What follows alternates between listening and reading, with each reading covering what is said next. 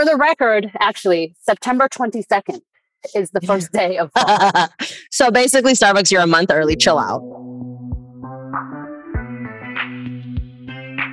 Hey y'all, this is Trudy. Hello, friends. This is Louisa, better known as Weeze, and you're listening to That's Not How That Works. This show is about diversity, inclusion, and equity and how these things show up Or don't. in the coaching and personal development industry and our broader communities. So if you like what you hear, join us in our Facebook group to continue the conversation. Enjoy the show.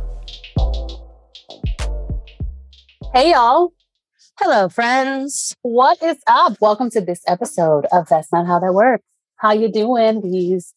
I'm good. Yeah. Yeah, life is happening. It is not the fall. I, I just want to say, I want to open up with that the fact that it is not the fall. And yet, and yet, pumpkin swirl is back on the I was going to say, hold on. Let me pull. I want to pull up this text message and read it for accuracy. so, for y'all that are new to our show or have just not been here for the last however many falls, um, you don't know that Trudy not only has the deepest of disdains for pumpkin spice, but that every time she goes to get coffee, and now mind you, I have been with Trudy when she orders coffee, and it is very clear nowhere in there is the words pumpkin or spice, right? It's always like very specifically like a vanilla or a caramel. It's a like, very, very It's a very, order. very specific order. And yet, we I have actually been with her because she used to be like, she used to call me or text me and be like, yo, I just got coffee and I drove away and I took a sip and there's pumpkin spice in it. And I'd be like, okay, maybe you're ordering wrong. Like, okay, that's like, okay, how could they mess that up that many times? And then I was with her once and we ordered coffee and, and I was like, take a sip before we leave. And she did, and it was pumpkin spice. So, what day was this? On some day in August, on August 24th, Starbucks announced the release of pumpkin spice. And so I took a screenshot of it. It says pumpkin spice has entered the chat. And I said, on a scale of one to 371,617, how mad are you right now? Pretty fucking mad. There were some expletives. There were, there were some expletives in the response. And I just literally died laughing. I died laughing. Um, so this is a thing every fall. Y'all will hear Every every time we record now. I will ask Trudy what her coffee experience was like this week. I don't know why it makes me giggle to the depths of my soul, but it does. Because it just makes me so irrationally upset. yes. And I'm not someone who just gets upset. Like I don't, No. but like I get so angry. No, it's like, yeah, full rage. It's very, it's very upsetting because it's it's like people aren't listening to me. I feel like people are not listening to me when I order my coffee and I get pumpkin spice or swirl or whatever the hell, whatever coffee shop has. It's like you're not paying attention to what I've said, nor to the bottle of flavoring that you were putting. You're just like assuming that everyone who comes in between the months of October, I mean, uh, August and November wants pumpkin spice lattes. And I've, I'm just highly offended. That's it. That's all I'll say about that for now. But for the record, actually, September 22nd is the first day of fall. so basically, Starbucks, you're a month early. Chill out. One. Two, my question is so Red Bay has a yam and like sweet potato Get pie latte. Would you try that? I would try that. it's bomb. I would Shout try that. Red Bay. Yes. Yeah. Shout out to Red Bay. Yeah, that's their Um, seasonal drink. Anyways, hello everyone. It is not fall, but it is September. Now you are all caught up. One of these days, I'm going to record your facial expressions as you When I talk describe these situations because I think that's what gets me is like the genuine rage in your face. Like, how dare these people? It's amazing. It's amazing. We all have our things. We do. We do. I um I definitely have mine. Y'all have heard them over the years. Years. Oh, my God. It's been years. years. We It's been years, I know. Years. At least four. Oh my Right? gosh, I can't even know. This is year four? something, something like that. 18? Yeah. Yeah, that's how math works. Yep, math. I was trying to remember if it was 17, 17 or 20. 18. Whoa. We started recording in 18. February 2018. Yep, Yeah. that's about right. And here we are, friends. This is the longest job I've ever had. that you actually liked. Speaking of, that's a perfect segue to today's Yes, topic. It had perfect. I didn't even Did you do that purpose? No, Oh, okay. No. I was, I was like, oh, well done. Um, today we are talking about our theme is leave the corporate trauma at home slash at the corporation slash at the office slash somewhere else. Put it in a box, send it down the river. Like just leave it behind. Um, all right, Trudy, why are we talking about this today?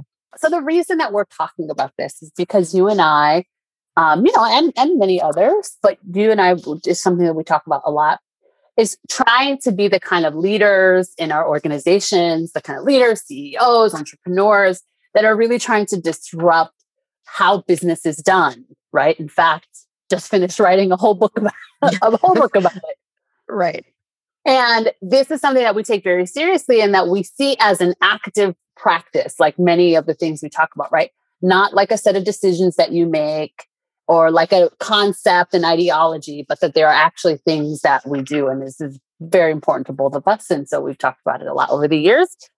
And as our teams have grown, and as I, certainly know, as I've supported other people who are trying to implement these more um, you know equitable practices in their in their companies that it is it can really be a shock to the system of employees and you know team members who are who have been working in traditional traditional yeah um, you know whatever that whatever that means but corporate Mhm. institutions nonprofit institutions places that are really heavily seeped with whiteness, white supremacy, oppressive, exploitative practices that have really just become like the standard quo. Like, I don't know how many times I've heard people over the years just be like, well, that's just how it is. Mm-hmm.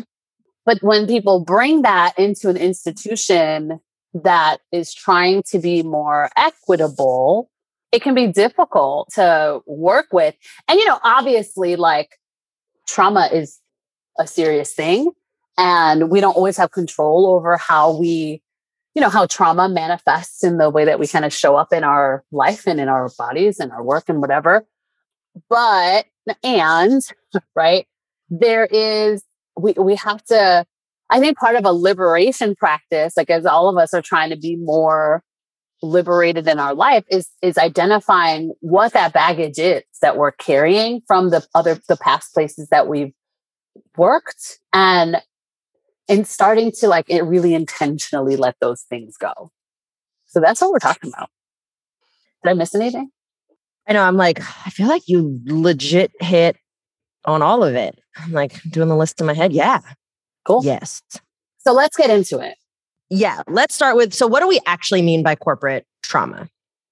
Um, so you gave us like a good little like synopsis. When I think about corporate trauma, I literally think about right. So I think most of us have a fairly clear understanding of trauma. I say fairly clear because, like with all things that the internet touches, and by the internet I mean fake ass experts on social media who create really pretty graphics. You can listen to our last episode. So you want to talk about accountability for more on that trauma has been co-opted and trauma has like become this thing, right? So to be clear, there's a difference between emotional reactivity, right? So just having an emotional response and reaction to things because you're human and you're gonna you're, like you're supposed to be able to like experience the full array array right of emotions. And then there's trauma.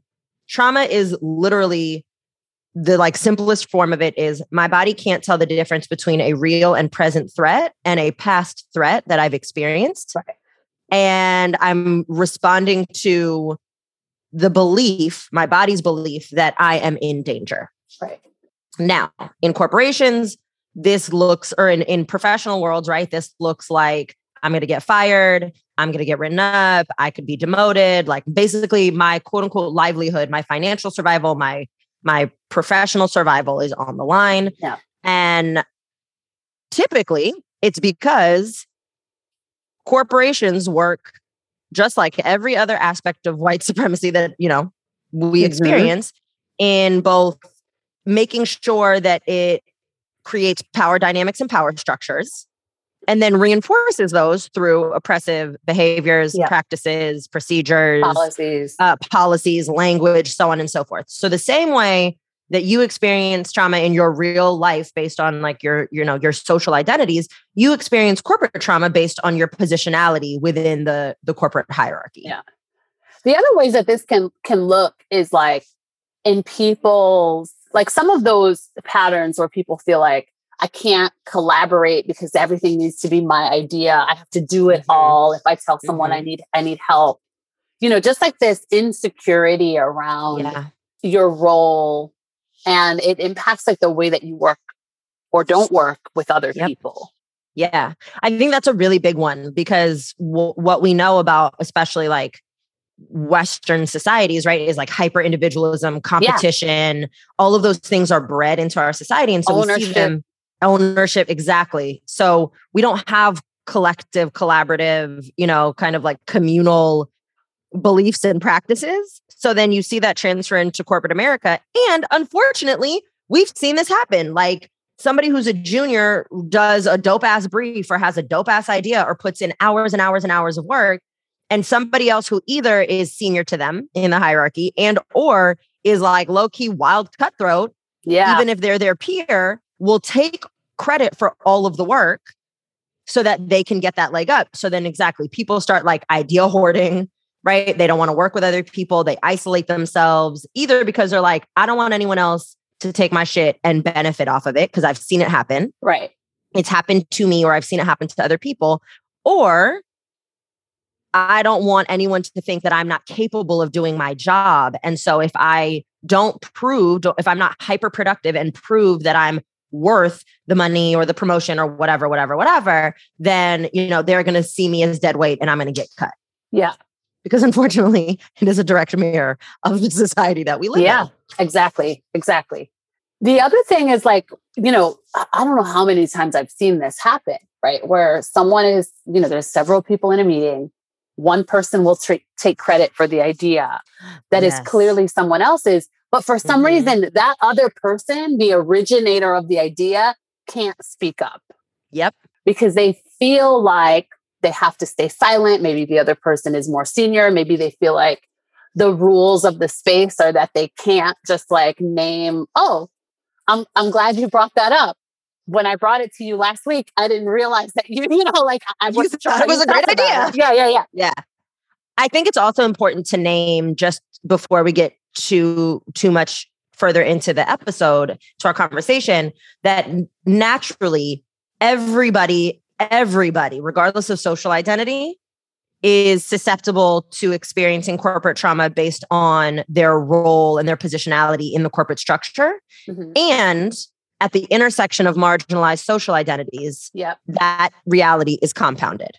I think Yes. obviously if you're listening to this episode, whatever, we're damn near 100 episodes in, and you've been with us this whole time, you, that to you, you know, goes without saying. But if you're new here, remember that we're always looking at things from an intersectional lens, and that always, always, always is like the baseline, like reality. Yeah. Everything we're saying is always compounded for those with marginalized identities, especially if they have multiple marginalized identities. Yeah. So just wanted to say that. But yeah, Perfect. that is a thousand percent real. Yeah. The like you you're watching somebody be like, this idea, da da da, and you're just sitting there like stuck. Like, did this motherfucker just and then you just go home mad. Yeah. Yeah. That has happened to me. I've seen it mm-hmm. happen to others. And, you know, mm-hmm. like it's just, and the- you're right the, that the identity plays such a big part because I've seen it happen and I've, I've experienced it happen when people who hold more mainstream identities, you know, uh, take those ideas. I've also seen the opposite where folks who have marginalized ideas will or identities will do the same thing, but they're playing by the rules that they have been taught Yes. by corporate, you know, structure and what so they're Right. uphold and we've talked about this, like anyone Yeah. can can lift up, you know, like toxic white supremacist patriarchal practices no matter Yep. what identity you hold. Yeah. I mean, we've talked about it, right? Like increasing your proximity to whiteness Yeah. because you think that's the only way to succeed or get ahead or or be safe and so on and so forth right like yes the dynamics are different and the the reason and rationale uh, is different as to Yeah. why we're doing it but Yeah. everybody Yep. is 1000% capable of reproducing these. So dealing with all of those things like just can get complicated. You know, it, yeah, it can get complicated over time. So, but it's super unhealthy. Oh, yeah. it's yeah, super yeah. unhealthy. It's not That okay. is- it's not okay because it starts what what happens is that it starts to impact your your per, your relationship to yourself and your relationship Mm-hmm. to your own like um professionalism and your relationship to your like what and whatever however you define professionalism for you right Mhm. and it also starts to mess with your relationship between like your confidence and your ability to like do work and be successful as an employee Yeah. and your personhood right like it just starts to like really interrupt that because if we're carrying around from place after place like all of these fears and trauma responses right to being in these places where uh, I think we, we were talking about this earlier, and we try to make a pa- practice about not doing it. Uh, but when you hit someone up and you're like, "Hey, can we talk real quick?" Yeah. Right, and it's just like, "Oh wait, what?" Like we assume I'm that it's like fired. the worst possible Yeah. thing, even though like there's no reason. Like the chances that it could be a negative thing, but like there's Right. way more likelihood that it's not that, right? Unless you know you've done something wrong. Right. but like all of the things that it brings up like it really starts to impact your ability and it becomes a self-fulfilling thing where now like you're not performing well because you're Yep. so anxious all the time Yeah. And you're also, you know, we we have this narrative of like work life balance. But the reality mm. is that if your workplace is constantly attacking your personhood, right? Yeah. Is constantly requiring you to either play small or be fragmented parts of yourself or like shield yourself and basically just like not live fully into your humanity and your own personhood, then you're never going to have a work life balance because then when you're not at work, right you're decompressing and thinking about the shit from work. oh my gosh yeah You're recovering from work or you're dealing with the anxiety from work. And so like that absolutely then impacts your ability to like connect to your community and enjoy your life outside of work and then show up as a full human there. Like it gets so tangled. We can't just decide like, oh, I'm going to leave all of the trauma and the emotional reactivity from my 9 to 5 like at 501. That's not how the body works, right? And that's not how the mind works.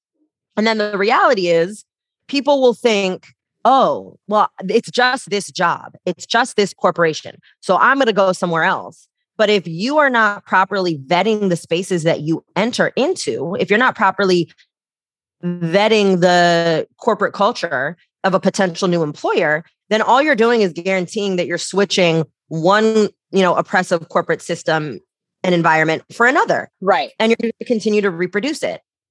right. And and also like the the part that i spend a lot of time talking to people about is when people are in a toxic culture for so long and th- what they say is i'm going to do my own thing. I'm going to build my own business. But you haven't unpacked all of the stuff that you've been carrying Yep. around and so you just then create it in your new The company you right and you become uh, you become like an upholder Mhm. of those practices because it's what you've learned and so you just kind of take the structure that you've learned and you recreate it because you haven't replaced it with anything else Yeah. I mean, toxic it's super toxic. Yeah. The other like thing that I notice a lot is even if you don't decide to go start your own thing, right? Like start your own business, it is imperative that every single one of us, and so like I want us to talk about how we do business differently, like how we've adopted right non oppressive business practices and what that looks like. But if you don't do your own work, every single one of us, yes to heal from corporate trauma, to be able to name it, and to be able to navigate and like to understand that like those are oppressive practices, and then here's my toolkit to combat them, or to navigate them, or to name them. If you don't do that work, then even when you enter into businesses like ours, every single time something happens, you're responding out of that trauma. And we, Yeah. I, I want to talk about that because ev- almost every single person on my team, I have had to have a conversation with multiple times in the first few months around this yeah of like, hey, I just watched a whole thing happen, or I know that you responded out of trauma because of the old places that you were at. like let's have a one-on-one. Let's just touch base because i want to help you navigate like what's coming up for you reaffirm and reassure you that like that that this is not that. But also have to have a tough love conversation that like you need to commit to your own unpacking and healing around it because if you don't it is going to continue to get in the way of your ability to do your job. And even though this is like a non-oppressive decolonized business we're still we still need to get shit done Yeah. and if you can't get shit done for whatever reason, we need to have conversations about that. Yeah. Or if you're insisting that the way to get things done is about reproducing the things that you've learned Yes. before, Yeah. is that's not going to work. That's not going to work here. Yeah. And that's the other thing is like I, I and we can talk about like what our uh, the actual business practices look like. But there's also the reality that people don't like to name, which is like, and I'm I'm sure that at some point in your business you've had this as well. That like you also sometimes you can have all the conversations with people, but if they are committed to reproducing the systems that they've already learned inside your business, you also Mhm. have to be like, at this point, I have to let you go Yeah. because you've brought all of that here. That's not how we operate. Right. And now it's having a negative impact on everybody else. Like you're, Yeah. you are negatively impacting our business culture Right. because you're so committed to holding on to all of those systems and behaviors and practices and policies that, and the ways that you've been taught that you know explicitly we don't use here. We don't do that. Yeah. Oh, you know? So it it sounds all fun and get not fun and games, but like fun and rainbows and unicorn and fluffy and like great to be like, yeah, I have non-oppressive bu- business practices. But that doesn't just mean that you're just like letting people show up willy-nilly and like do what they want to do in the name of humanity. Like, no, that's not it either. So what do non-oppressive business practices look like? So, one of the first things that always comes to mind when I think about this is an experience that I had at working at a nonprofit years ago.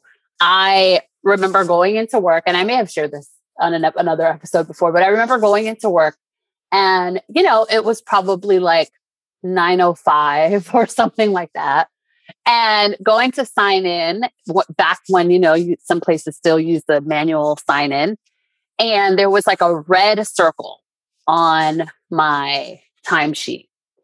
And I looked at the red circle and I was like, uh, excuse me, like, what is this? I, you know, spoke to the administrative assistant who was sitting there and she was like looking at me. And I'll, I'll never forget her face because the look that was on her face was just like, I didn't want to put that red circle there, but like I was told I had to do this. This is our new policy that I have to implement. And what she explained was that the executive director told her that anyone who wasn't there exactly by nine o'clock to circle their timesheet so that people couldn't come in and just write like nine to five on their timesheet. But here's the thing in a nonprofit, no one's leaving at five anyway, right? Like I regularly work till nine o'clock at night because I was like, literally, I drove a van and I would pick up, you know, like clients and drop them off at home and all of that. So, like, the message that was being sent there about around like punctuality was really a power play on behalf of the organization and really not necessary being that nothing was happening at nine o'clock. I wasn't late for anything. I wasn't late for a meeting. I you know i wasn't late for anything except for a time clock you know like a, a clock. Yeah. and so that is the so all that to say the way that we use and manage time is one of the ways that corporate environments can be oppressive to people like arbitrary rules around starting or lateness you know or any of any of those kinds of things. So we have for us we don't have a, a formal start time. We do have times that people need to be available during our workday for certain meetings that usually doesn't start till 10 o'clock in the morning after people have dropped kids off at work for or school for example. Or you know like whatever kinds of morning things that happen you know like someone woke up late or what you know like every people's morning routines are what they are.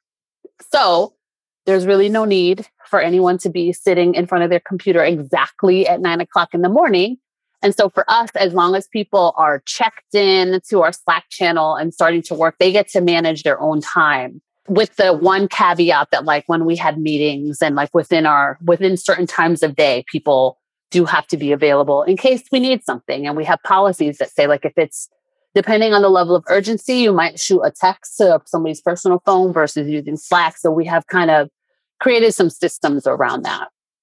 Yeah i think that is one of the biggest things that people on my team have like they like it's like it's almost like they feel like it's a setup right you know what I mean? Because Yeah, yeah, I'll yeah. tell them, don't talk to me before 10 a.m. yeah no, Not don't- not not on some like I don't want to talk to you, but I'm not showing up in the Slack before 10 a.m. I'm not taking meetings before 10 a.m. I like to have quiet mornings. I like to go walk my dog leisurely. I like to, you know what I mean? Like I like Yep. to have my mornings to do all my things. And so if I'm going to create that precedent for myself because I know what I need in the morning, I'm going to extend that to other people. And when people are onboarded, I ask them, is a 10 a.m. general availability start time cool for you? Like, and some folks are like, I have East Coast, West Coast, you know, folks Right. are all over. So my 10 a.m. is obviously not their 10 a.m., but I let them know that because then it's like, okay, even if it's your 10 a.m. East Coast, like it's 7 a.m. You're still not going to hear from me until three hours, you know, later. So my Right. 10 a.m. is your 1 p.m. So maybe you decide that you want to work from 1 to whatever because you don't actually want to work till West Coast times, or maybe you want to have a shorter work day. I don't care. It doesn't matter to me. You are a fully autonomous grown human. You know what your job responsibilities and roles are. You know, and we don't even use the language of deadlines. We call them deliverable dates and deliverable points, right? Um, because I hate that languaging around it. yeah But even that, like, I'm like, you know what your deliverable times and dates are? To your point, check in Slack in the morning to see because people are at different times. Yep. Like, check Slack in the morning to make sure that you know what's going on. Check Slack before you clock out, quote unquote, clock out for the day. Yep. And set your Slack notifications because you can customize when you get notifications. Set your Slack notification availability to mirror whatever you want your workday to be so that when other people are working, you're not bothered. And you Yeah. don't have that sense of urgency of like, oh, I got a message, so I got to respond. And I tell people that all the time. Even if something pops up in the middle of the day, just tap in. Hey, Yep. this just came up. Or I have somebody on my team that was like, look, I really want to get, you know, um, like my body movement and body health kind of like back to where I was a couple years ago. I found a really dope personal trainer. The only availability they have is like 1 p.m. two days Right. a week. I'm like, well, I don't care. Cool. Now everybody knows, like, let's just communicate it to everyone. right From this time to this time, this person is not available. So if you need them for anything, holler at them before or know that they're going to hit you up after they've like gotten home, ate, showered, whatever, right? Doesn't matter.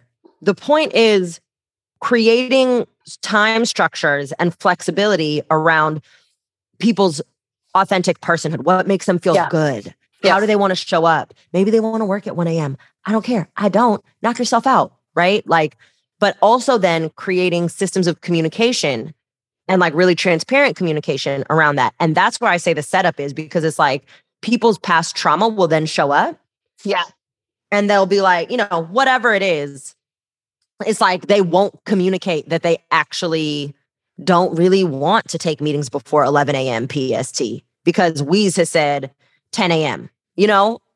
But then every time we schedule a 10 a.m. meeting, you have a quote unquote excuse or you have a, you know what I mean? Like you're never Right. available anyways. Like, man, just be honest and say you don't want to talk to anyone before 11 a.m right you know like whatever the thing is and so it's like having to like kind of push people also to be like hey um are you never available because you have other things going on that you haven't communicated with us? Or do you just not want to talk to humans before 11 like? We just need to have an authentic Right. conversation around this. It's not not setting you up. Right. Just say the thing. Just but again, I think it's like as leaders, because we've done our own work, we know where that comes from. So then we can have the conversations and we have to like, I find myself also like oftentimes like giving people permission slips by way of like reiterating things a lot of Yeah. like, this is not a setup. I genuinely want to know XYZ. yeah yeah yeah What makes you feel best? How do you like to communicate? right people still are like uh, uh, you know like they just they still get tense and they still shut down and they still don't don't feel comfortable communicating until they've been here for a couple months and they're like, oh, like this actually is not a setup. Correct. I'm not This is how we do things. tested. Yeah, this is really how we Yeah. do things. Or they'll see somebody else in the team be like, y'all, I didn't sleep well last night and I had a shitty morning and I just kind of hate the world today. Like, I just got to clock out for a couple hours. I'll be back later tonight or tomorrow or whatever, you know. And typically the response is, are there any deadlines that are not deadlines? Are there any deliverable dates that need to be met that anybody needs something from this person immediately? Yeah. And sometimes it's like, nope, cool, go do your thing. And other times it's like, wait, I need this one thing. And then that person will be like, cool, I'll get it to you right now. And then I'm out. Yeah. Great. Right. So then it's like people will see that modeled behavior and then start to catch on. But that's actually the biggest one, I think, in terms of like practice and process and all of those things. It's like it's really around Yeah. time and autonomy and sovereignty of time. And I'll say for people who are like are shifting in their seats, obviously, like if you have a course that a meeting that you have to be at, like or like Yeah. a, a commitment with clients and someone's responsible for like facilitating a call regularly. No, that person can't just be like, you know what, today actually no. That's not what Yeah, we're talking yes, about. Yeah. Like we're talking about all the times that like actually don't require yes. it to happen at a certain time. And you know, and also like partly part of this is like you have to now I, I will also say this if you're the kind of person like if you're a leader and making these calls if having a team that's on all these different schedules is going to drive you crazy and cause you like trigger your own like corporate trauma and now you got to micromanage everybody that's not this is not the path for you like this is yeah. Yeah. Yeah. Yeah. and that's cool. But then you also get to communicate like, we need people to be working these types of schedules. My, and this actually leads me to the next practice that we have. My thing is like, be really explicit in a job description, like when you're hiring, Mhm. what the expectations are, including if it's like this job, the re- part of the requirement for this job is that you're available between eight to four PST or Eastern time or whatever. Like if you put that in your job description, then people are making are opting into that full with all of the information that they need. Mhm. And now you're good because you haven't set up, you're not tricking anyone. Like you haven't, Right. you're being honest about what your needs are. And, you know, like I'm Yeah. going to need to hire, for example, I'm going to actually need to hire someone who can come and work like from my house sometimes. Mhm. That has to go in the job description. Right. I shouldn't be having people like, you know, apply living an hour, three hours away. Like, no, Right. like put be transparent about you construct your job. So that that is like my next kind of tip, right? Is to be really transparent or, or tr- transparency in general, particularly about what your needs are, what the needs are and expectations are. And this is where people start to this this one I get a lot of like side eyes. In our job descriptions, we actually post non-negotiable starting salaries. So what I mean by that is so our salary scale is transparent. All of our job descriptions are transparent. People can look Mhm. at them and you know, like if you work here, you can look at what someone's job description is. Mhm. We post it publicly. It's not a secret. Mhm. And the starting salary for every position is posted on the job description. I won't actually even share a job posting if it does not include salary, Mhm. like if it's somebody else's company. And the reason that we post a non negotiable starting salary is because when we make a call on like what we're hiring for, we're considering what we can pay. We are always doing our best to pay the most that we can for the Mhm. position. And I don't want to play this game with people around like, I'm gonna, this is what I can afford, but I'm gonna offer you less because Less- you're gonna, yeah. you're gonna ask for more. And like, you know, like this whole thing is like, it's unfair. It Mhm. leaves, it's an exploitation of the power that I hold because I have all the information for what we can actually pay. Yep. And if I don't offer you that, I'm trying to get away with something. Yep. That's how I see it. Yep. And the other thing is that like not posting that where this is one of my things if wherever there is tra- a lack of transparency you will find inequity Mhm. right so if i don't post the salary or if i have this like non-negotiable or, or this like negotiable range that is where you'll find that is how people get away with paying black and brown folks less Yep. if you put it in the job description about exactly what you're going to pay it won't matter what the degree the degree somebody has what identity they hold, whatever the resume is. No, you're mm-hmm. paying the job, you're paying the money for the job that the person is gonna that Yeah. the person is gonna execute for you. And that is something that makes a lot of people uncomfortable because what we're taught is that those things need to be secret and we need to like pay Yep. as little as possible and all that. So not only is it transparent, but it's like information that's available. Yeah. The other thing that I also do in my uh, job postings and in interview process. So in my job postings, I also very explicitly in the post because I know that people are not always going to the website to like Mhm. read the values and ethos of Oh, the yeah. company or of the work. I put it in there very explicitly. Like if by no in no uncertain terms like we believe in full equity we believe in humanity for all that means immigrants lgbtqia da, da, da, da, right like everything we believe in all like it is in detail Yeah. right it and and it says like there's languaging around like you can believe whatever you want to believe in terms of like rel- religious right? You have religious freedom. You have whatever whatever whatever. However and actually but if you don't believe in equity if you don't believe in liberation for all Right. Yeah no that's going to be a no for us You're you're no longer qualified. you're no longer that's the exactly issue. It's, it's you're not, qualified about, to work here that's the thing. not It's discrimination it's not discrimination. It's like you don't actually meet the qualifications, Meet the to do the job. Right. I need you to have done enough work, enough anti racism, anti oppression, decolonial, unsettling work on yourself to be at a particular evolutionary point in your general accomplishment Yep. to be able to work here. Yeah. Because I don't have the capacity nor the time to teach you those things. Right. I need you to come in on with the basic fundamental premise that you understand social constructs, you understand identity privilege, you understand where you fall in that positionality, and you understand when to step up, when to pull back within the dynamic of the company, Yeah. within the dynamic of the world, how you're showing up, and also because you are an ambassador of this company. Yeah.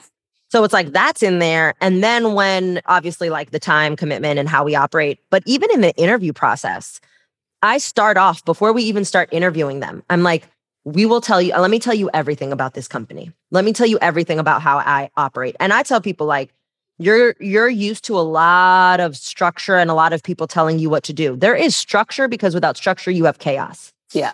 But I'm not going to hold your hand. I'm not going to micromanage you. I'm not no one is going to micromanage you. Nobody's going to be overlording like this is how we operate here. In fact, if you don't hear from me from for a couple days, it's not because you're in trouble. It's not because I don't like you or think you're doing an amazing job. It's because you're doing such a good job. I don't have to talk to you. Like Right. I don't have to check in because maybe we're not working on a project together at that Right. particular moment or we don't have a check-in or whatever, right? And this is how we communicate. Well, these are the methods with which we communicate. These are the expectations around communication. This is this, this is that, blah, blah, blah, blah, Mhm. blah, blah, blah. Is that still something that you are interested in? Do you have questions around that? This is not a trick. We are an open book. Yeah. Like, and then, and some people will, will be really thrown because they're not used to that process.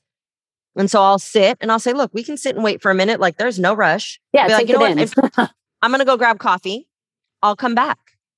You know, like whatever. And then if they say, yes, this is still a place I want to work, cool. Now we're going to start interviewing you. Yeah. And there's some people, and like this level of self awareness is really important. There's some people who can't operate with that freedom, with that, that Yep. like that much space that they really need, like, check the box, like Yep. regular check ins. And like, Mhm. not every, and you know, you listener, your company may be set up to provide that. And if so, great.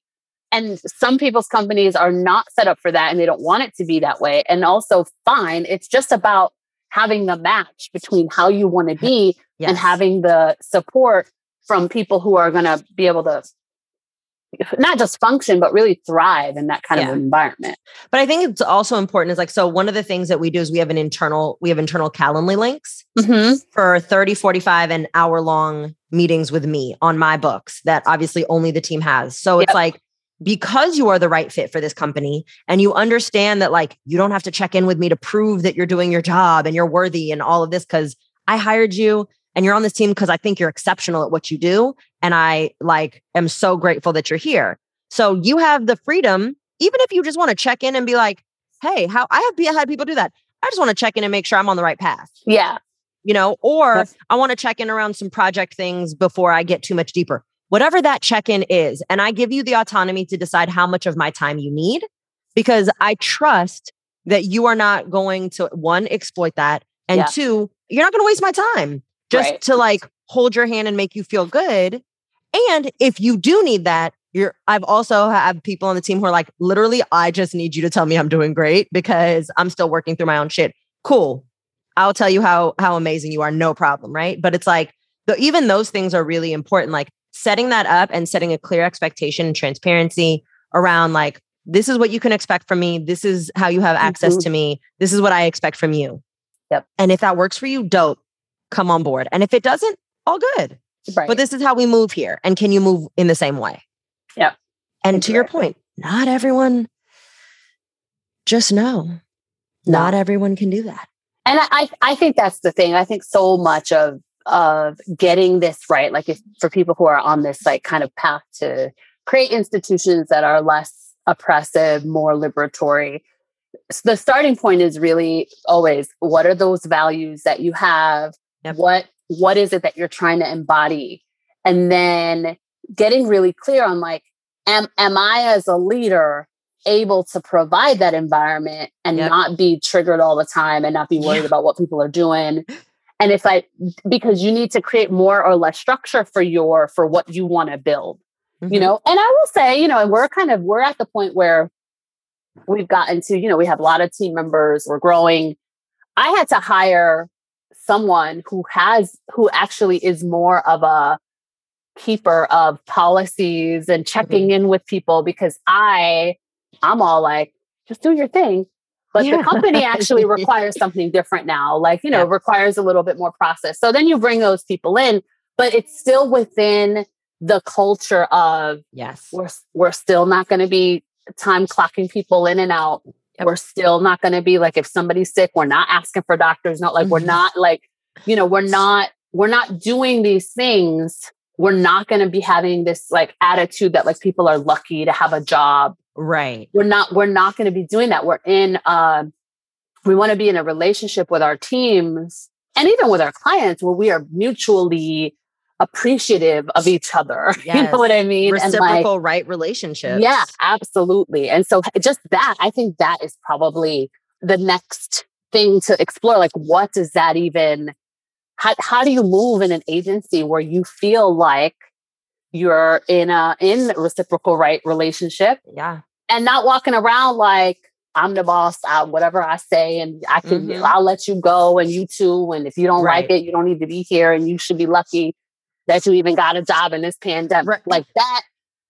Uh, there's a lot of people rolling So around here with that attitude. No, they are. They are. I know they are. But it's just wild to me. Like, yeah. I mean, And that just that attitude is corporate trauma. It hundred percent. is What leaders have kind of taken with them because that has been they have been managed that way. ingrained in them. Yeah. And so that's just how they're walking around here because like they just feel like they could do what they want. Right. Right. I mean, and I think it's important, right, to to know what you need as a leader, like even for your own peace of mind. Like for me, I don't need to know what you're doing and where you're at every second of every day, but like we Yeah. use Airtable, you know, as project management. Yeah, right. Right. So it's like for me, again, as a leader, what do I need? I just need to know that like if I need to at any given moment, I can check in to see where we're at on a project Yep, same. so that one if i need to shift deadlines or other things i could not deadlines I, am still battling my own language but you know deliverable dates or uh, time expectations i can do that and and without having to tap on people all the time without having to be like where are you on this and what is this and what is that instead it's like cool we got this. We have airtable. I can just Yep. go and check and i can see where we are in the progress. Done. Boom right? Yep. when somebody's sick we've created a collaborative community. We've created right relationship between all of ourselves on the team and all of the clients so that if someone's sick they can say yo i'm not feeling good. And every time without fail everyone jumps in what can i take off your plate? Right. right? So it's like you don't get overwhelmed then. When you do get back to work you can rest truly rest Yeah. right you can truly recover you know there's often like a do you want me to send you soup like because Yeah, people yeah. are truly invested in each other's well-being because that's the community that you've created Right. I I had a conversation with a poor like woman over at the financial aid office of my son's school, right? And I felt so bad because she was like, I'm so sorry that I haven't gotten back to you. I went on vacation, which she should have the right to do. She went on her, Yeah. you know, summer two week vacation before the start of the school. And she doesn't have support. So she came back from vacation and is basically now two weeks behind. yeah. That is not a vacation. Like that yeah. that's not a vacation. If you're worried about now you have to just like do, you're still doing the work. You're just having to do it consolidated across. Like that's not that stuff. not a That, that's not how that works, y'all. That is not Yeah. how vacation works. Like yeah. you should be able to unplug and come right back into your job without now basically you have to pay for your vacation. You have to do all the work still. Yeah. How are we calling that vacation? Right. No. When people on our team go on vacation, it's like, what are what were your responsibilities over these weeks? Who can pick it up? If you, no one else can, I do. And also what can just wait? Well, that's the thing. Yeah. What like what what can we shift? What doesn't matter? And what is important? Like Right. I'll pick it up. Cause that's the other thing that I've noticed in leaders who are reproducing corporate trauma is it's like, well, I've gotten to the position of CEO or leader or Right. whatever or boss. So like I'm not doing that grunt work. Like I tell everybody on the team, I can do every single one of your jobs Yeah. and not in a threatening way of like i could do your job so you better do it you know because i can replace you no i can do every single one of your jobs because i've done every single one of your Right. jobs so if you are really at a point where you are behind for whatever reason you go on vacation whatever it's a quick conversation yo i need help with this or this really can't wait i can't defer this it- you Yeah. know but it needs to get done but i'm about to go on vacation cool i'll do it Right. it's not that deep I'll get it done. I'd rather you go on vacation and eh, be completely unplugged, Right. Right? And if you're in a position of leadership where you are not willing to do that, that is also a great Right. indicator that you are reproducing oppressive systems. Especially systems. if you can't, you know, if you can't pay someone else to do it. yeah. You know, like because you could also like get to the point where you have Yeah. you have a big enough team that people are cross trained, and so you don't have maybe you don't have to do it, but like it's your you have engaged in solving the problem. Like you haven't Mhm. just been like, well, I ain't doing it. So when you get back, y'all better gonna have to figure it chat." out. Right. Yeah. I mean, and that's the thing is on on the team, like everybody for the most part is cross trained. So it's like Right. even if someone just needs help, they're not going on vacation. They literally just need help. Because Right. we have people who have kids, we have people who are in school, we Yeah, have all kind of stuff. Are doing their own really cool creative things. Like you should be able to do all the things and not be like, now I have to do a hundred hours of work. No, instead I'm just gonna ask for help. Someone's gonna show up with a helping hand. And my job, my employer, my team is not gonna make it mean something about me. Right. Exactly. Exactly. So I think that's a lot for folks to take. I know we did just like dump all the things on Yeah. people. I would love That's to just the beginning. if you yeah, it, it really is. I would love to hear if people have questions about this or other things that they are thinking that this brings to mind. You can pop them in um an IG where we share this episode on our IG page. You can go in and comment. That's the best place to like really find You us. know what we'll do? Because we do will we not do? use the that's not how that works page like ever. We hardly ever do. We're gonna post this episode to the stories. And in there, Oh yeah. where you know you can do like the question feature. Yep. And we'll take all of those and either we'll give you an, an episode number two. Maybe we'll even do an IG live. Who knows? Oh yeah, that would be good. That's a great So idea. Yeah. That is what we will do for y'all. look up, look us up, find us on IG, look for the story, and respond to the question. Yes. Perfect. Also, I want people to listen to these episodes that we've already done. Yes. for more on this. Episode 18, protect your peace. Episode 63, people over profit, or people or profit, rather. Episode 72, before we lead, we must heal. Episode 75, decolonizing professionalism and work. I love how you're like our show historian and archivist. like, I just want people to go listen to those, especially if you're a melanated person. Protect your pieces for everybody, but it was Yeah. really from Trudi and my lens of like, what does it mean to be melanated? What does it mean to be marginalized in your racial identity? And how do you navigate the world to protect your peace? Mhm. Um, but remember, when we liberate the most marginalized against amongst us from the epicenter of privilege to the fringes of marginalization, we all benefit. So do. while this was totally centered around melanated folks, everybody from the epicenter of privilege to the fringes of marginalization can can take something from the protect your peace episode. So go listen to those four episodes as well to really expand on a lot of these things and concepts. And then this episode will come out. I don't know. It's going to be the next episode that comes out. So in like a week or two, I don't know, September something or other. So yeah. stay tuned.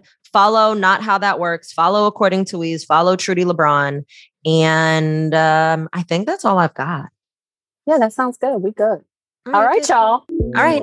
Bye. Bye. Thank y'all for listening to this episode of That's Not How That Works. To become part of our community and to continue the conversation, please join us in the Facebook group. And if you like what you hear, please subscribe, rate, and if you have a moment, leave a written review because it'll help people find us. Until next time, this is Trudi. And I'm Weeze. And we out.